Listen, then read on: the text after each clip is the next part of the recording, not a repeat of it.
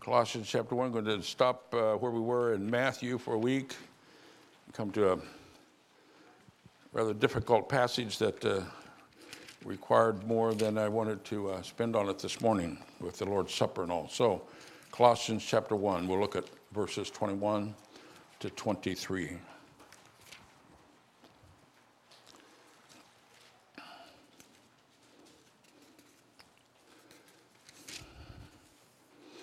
God delivered the children of Israel out of their slavery in Egypt, He instituted the Passover to be observed repeatedly by His people. In that Passover um, celebration, there was a particularly tender moment where the youngest child at the table would speak up and say, Father, what does this mean? Why do we do this? And in obedience to the biblical command, the father would tell the story again. Well, we were slaves in Egypt under Pharaoh, but the Lord brought us out of Egypt with his mighty hand and, and, and, and brought us into the land of promise, which he gave to our forefathers. And the Lord commanded us to obey his decrees and to fear him so that we might always prosper in the land that he gave us. Year after year, generation after generation, fathers retold that story of the deliverance of God's people from Egypt. This morning we celebrate the Lord's Supper, but for us, this is like the Passover. It's the, it's the, it's the, the, the memory, the, the, the commemorating uh, of our great deliverance that God has brought. And so, as we come to this table, it's appropriate that it raises in our children's minds the same question Why do we do this? What does it mean? And for us parents, and for me as a pastor, it becomes the opportunity to tell again the good news of what Jesus accomplished for us on the cross. So let me read the passage and we'll talk about it a little bit. Colossians chapter 1, verse 21. Once you were alienated from God and were enemies in your minds because of your evil behavior, but now he has reconciled you by Christ's physical body through death to present you holy in his sight, without blemish and free from accusation. If you continue in your faith, established and firm, not moved from the hope held out in the gospel. This is the gospel that you heard and that was that, that has been proclaimed to every creature under heaven, and which I Paul have become, which I Paul have become a servant. Let me suggest two truths that are found in this passage. The first is this: Jesus made peace with God for us.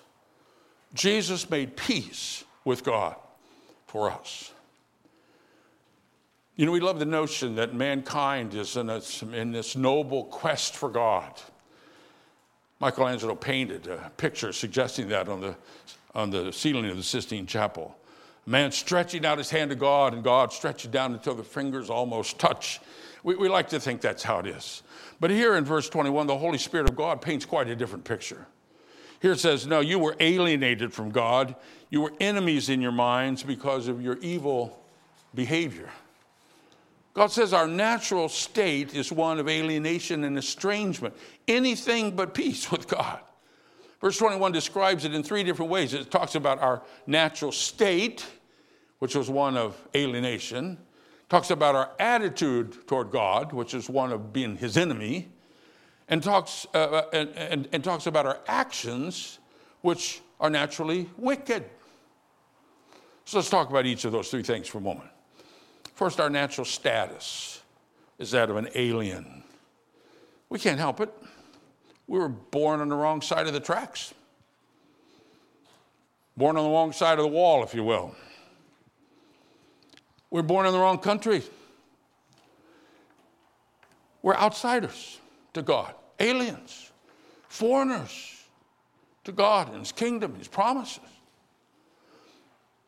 In Ephesians 2, the Spirit gives that same definition of our natural state. Since you were separate from Christ, excluded from citizenship in Israel, foreigners of the covenant of promise, to the covenant of promise, without hope and without God in this world. You see, the, this notion that floats around that we're all God's children and God is our wonderful Father just does not square with what the Bible actually says. God says, I don't know you. You were born in iniquity. You are by nature rebels. You are my enemies. You're foreigners to me. That's our status, naturally. Second, our alien status is reflected in an attitude then of antagonism and hostility and defiance. Verse 21 says, We are enemies in our minds. That uh, sounds a lot like what the prophet Jeremiah said when he said, The heart is deceitful above all things and desperately wicked. That doesn't mean we're not religious. We may love religion with its holy rituals and its holy food and its holy vestments. We may love all that. But Jesus said, it's not where you are, it's not what goes in you, what you eat, it's not what goes on you, what you wear. It is what comes out of you that defines and defiles you. Jesus says, For from within, out of men's hearts, come evil thoughts and sexual immorality and theft and murder and adultery and greed and malice and deceit and lewdness and envy and slander, slander and arrogance and folly. All these things come from inside and make a man unclean. And who of us dares to say that nothing like that ever comes from inside of us? From our secret thoughts, secret motives. Jesus was right. We're defiled inside, in our minds and hearts. And because of that, we are estranged from God. Then, third thing, that alien status and the defiled heart then produces rebellious actions. Verse 21 We were enemies because of our evil behavior. There's a great proverb in the book of Proverbs in the Bible that says, As a man thinks in his heart, so is he. Whatever you think, that's what you are. That describes you. And sure enough, the evil nature, the evil heart, produce all kinds of evil behavior. It certainly did in Colossae, to the people to whom this was written. Among these, these people, chapter 3 describes the things which belong to their earthly nature sexual immorality, impurity, lust, evil desire, and greed, which is idolatry, by the way, anger, rage, malice, slander, and filthy language from your lips. That's a behavior that they knew and if we're honest, we'd probably say, yeah, we know about that behavior too. You see, if you think our problem is just ignorance of God, or that we're just out of touch with our true self, or that there's a little misunderstanding between us and God, or, or lack of communication by people in the world, if that's what you think the problem is, you need to listen to God's assessment. It's quite different. He says, We and God are at odds. We continue to rebel against our Creator. There's a hostility that shows up in our attitude and in our actions, and God is offended by our sin. He will not tolerate it forever. He will put down this rebellion. And his holy anger towards sin is not just a general thing, he actually holds us accountable. Well, it's just wonderful good news, isn't it, in this passage? God uh, describes it as it is, whether we want to admit it or not, but there, there is good news. The apostle says, once that was the situation, but now, and he talks about how Christ just changed it, which brings us to our second, back to the, our, our point. Jesus made peace for us with God. Verse 22 says, He did so by reconciling us to God. But now He has reconciled you by Christ's physical body through death to present you holy in His sight without blemish and free from accusation. You know, we tend to think that reconciliation, uh, we tend to think of that as something that God does inside of us to make us care about Him more. That's like thinking that if you're arrested and, and, and convicted of a crime, that the concern of the judge would be to make you feel good about society again. You know, the truth is, the judge doesn't care how you feel. You're the guilty one. It's the law that must be satisfied. It's the offense against society that must be removed. And so, in the same way, the reconciliation which Christ bought addresses not our feelings, but addresses God's justice. Through Jesus, God's justice has been satisfied in regard to our sin, which so offended his holiness. So his wrath toward us has been averted. Now, how did Christ do that? Did he pull some strings with his Father? fast talk God into looking the other way at our sin? Or did he plea bargain get us off with a lighter sentence that we can live with? No, no, no, he didn't do any of that. He died in our place. He took our punishment. Verse 23 says it clearly He has reconciled you by Christ's physical body through death. You see, our hope this morning if we really are the sinners that God says that we are, our hope this morning is not that God is a soft old grandfather who will look the other way because he likes us and ignore our sin. No, our hope is that God is the God of absolute justice. That's our only hope. But his justice has been completely satisfied when Jesus took our punishment. When Jesus hung on the cross and cried out, My God, my God, why have you forsaken me? He wasn't hallucinating. God was punishing him in our place. Jesus was, was undergoing the separation from the Father that we deserve. And so, because of the work of Jesus, God completely changes our status. Rather than destroying us as his enemies, he forgives us. He declares us acquitted better than acquitted. He declares us positively righteous in his sight. And he adopts us into his own family forever.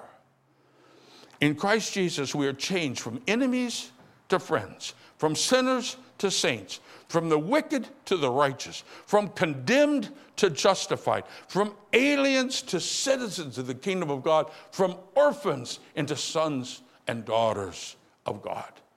Jesus truly made peace for us with the Father. Is that what your status is before God this morning? Though everyone may think well of you, are you really still at odds with God?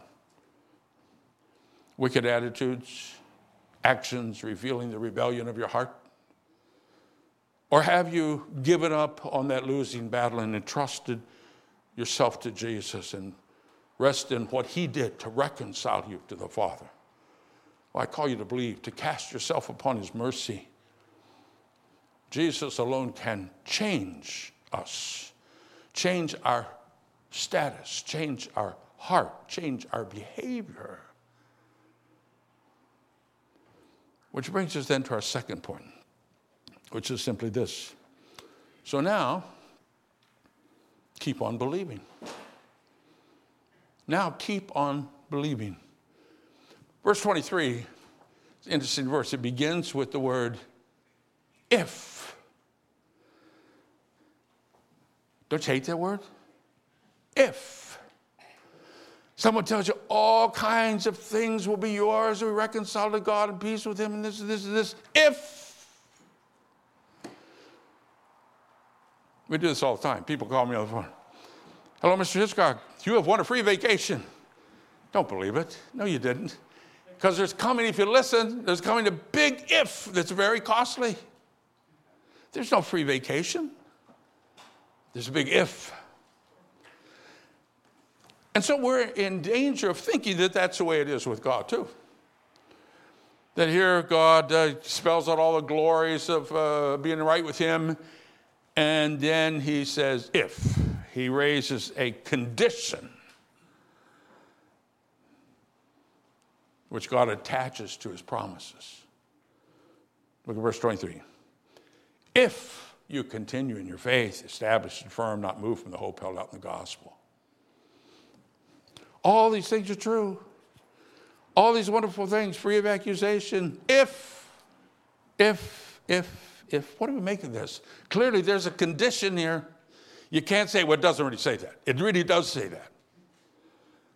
But it would be a blatant contradiction to turn the good news that he's just told us about Christ reconciling us to God, to turn that into some kind of bad news by announcing that it has a price tag that none of us can afford. So, what's the answer? What do you do with the if, with the condition?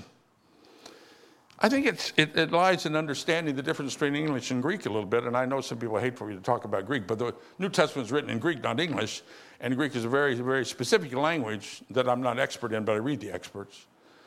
One Greek scholar explains this. He said, The construction translated if or provided that does not express doubt. You see, when we say if, we're always raising that doubt it may not be true.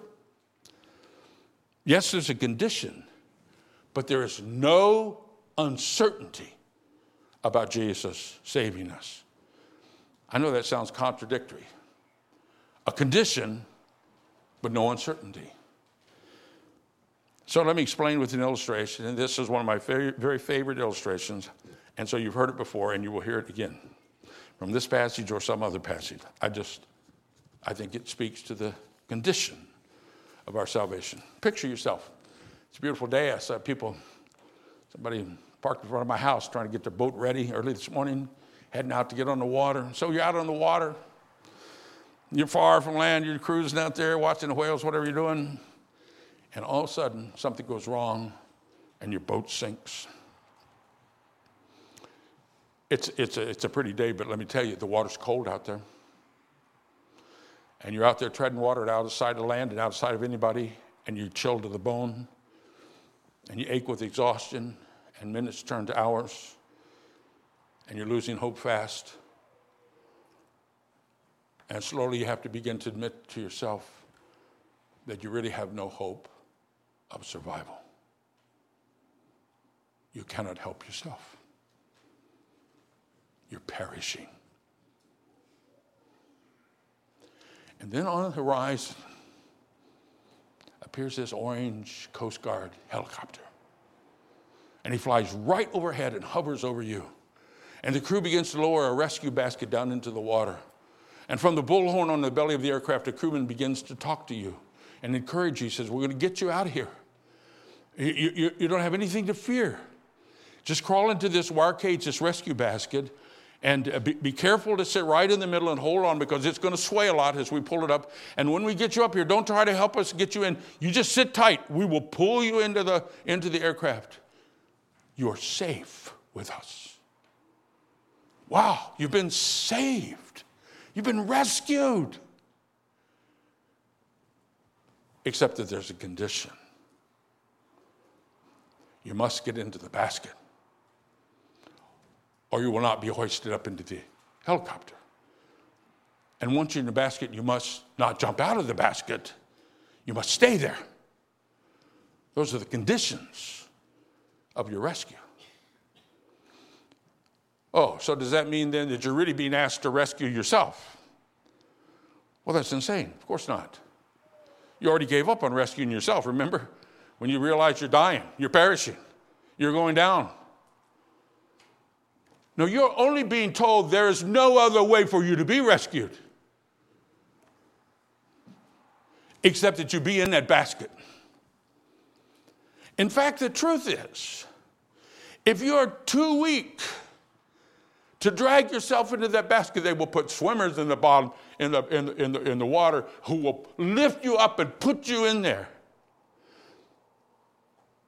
In fact, even if you go unconscious, they will haul your limp, dying body into that basket and strap it down and hoist you up there safely into the helicopter. Your rescue is not in doubt for one second, but you must be in the basket to be saved.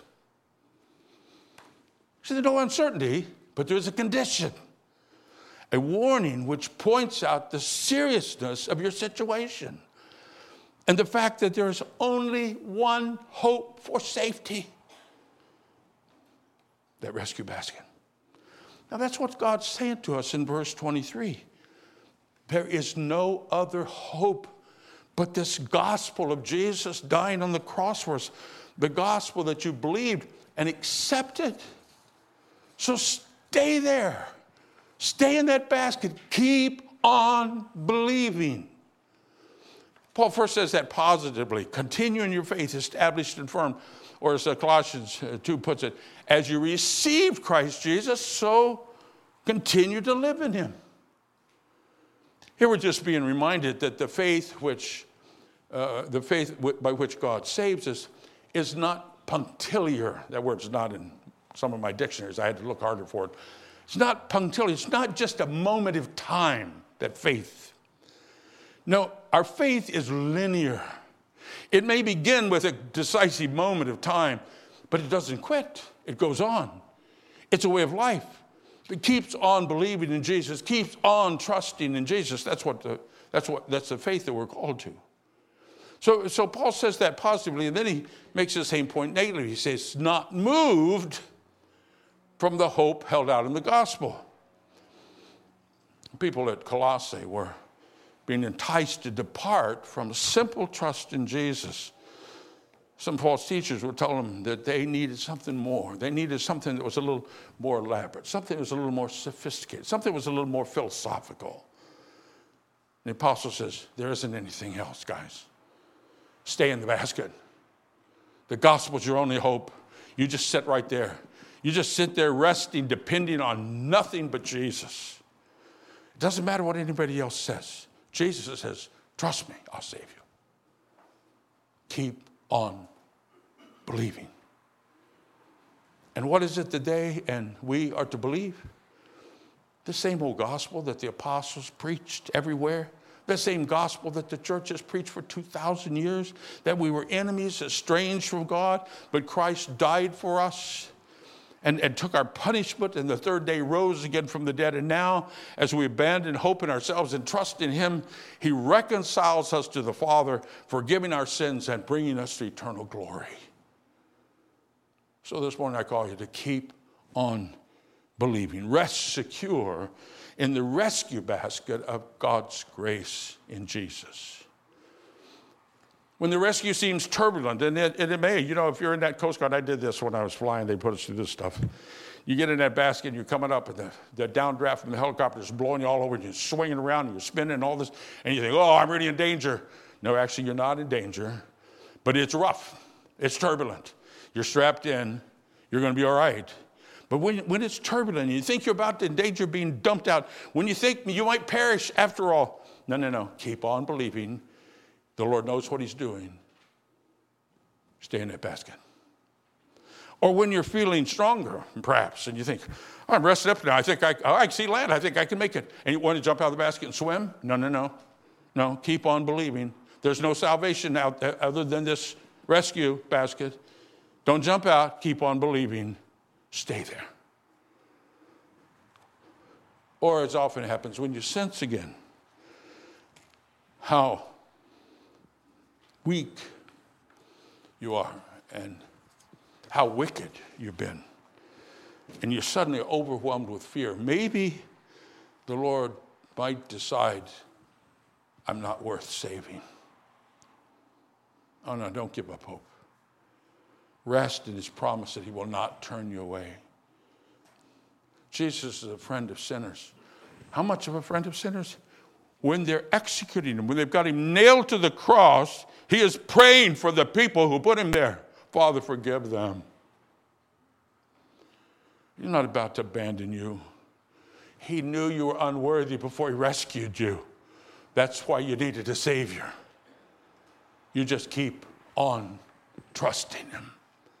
Sit tight and see the salvation of your God.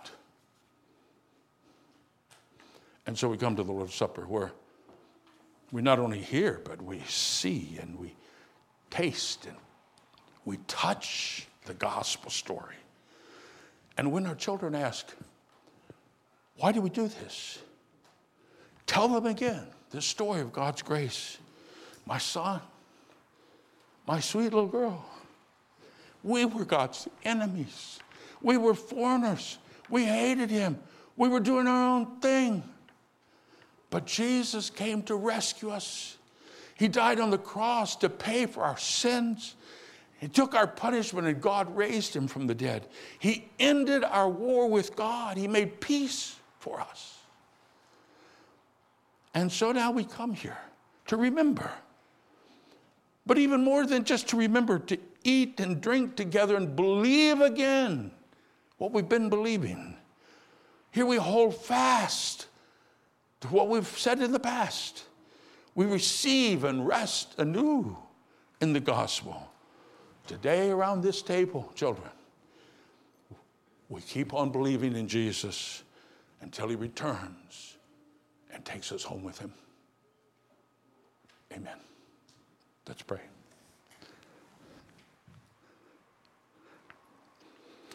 Oh, Father, we have a way of making complicated what you make so simple. That we're lost and dying, and you came to save us, and that you did absolutely every bit of it because we were so hopeless we couldn't help ourselves. We couldn't even make the right decision. But you grabbed hold of us and pulled us to yourself. Just give us the faith to believe that, to not think we can explain something that's better come up with some better theory or something. And Father, once we believe it and trust you for our salvation, then give us the grace to keep on believing and not stray away, to not turn our back on it, to not think we have come up with a better idea. Wherever we are this morning, Lord, call us, hold us, keep us for yourself, we pray. In Jesus' name, amen.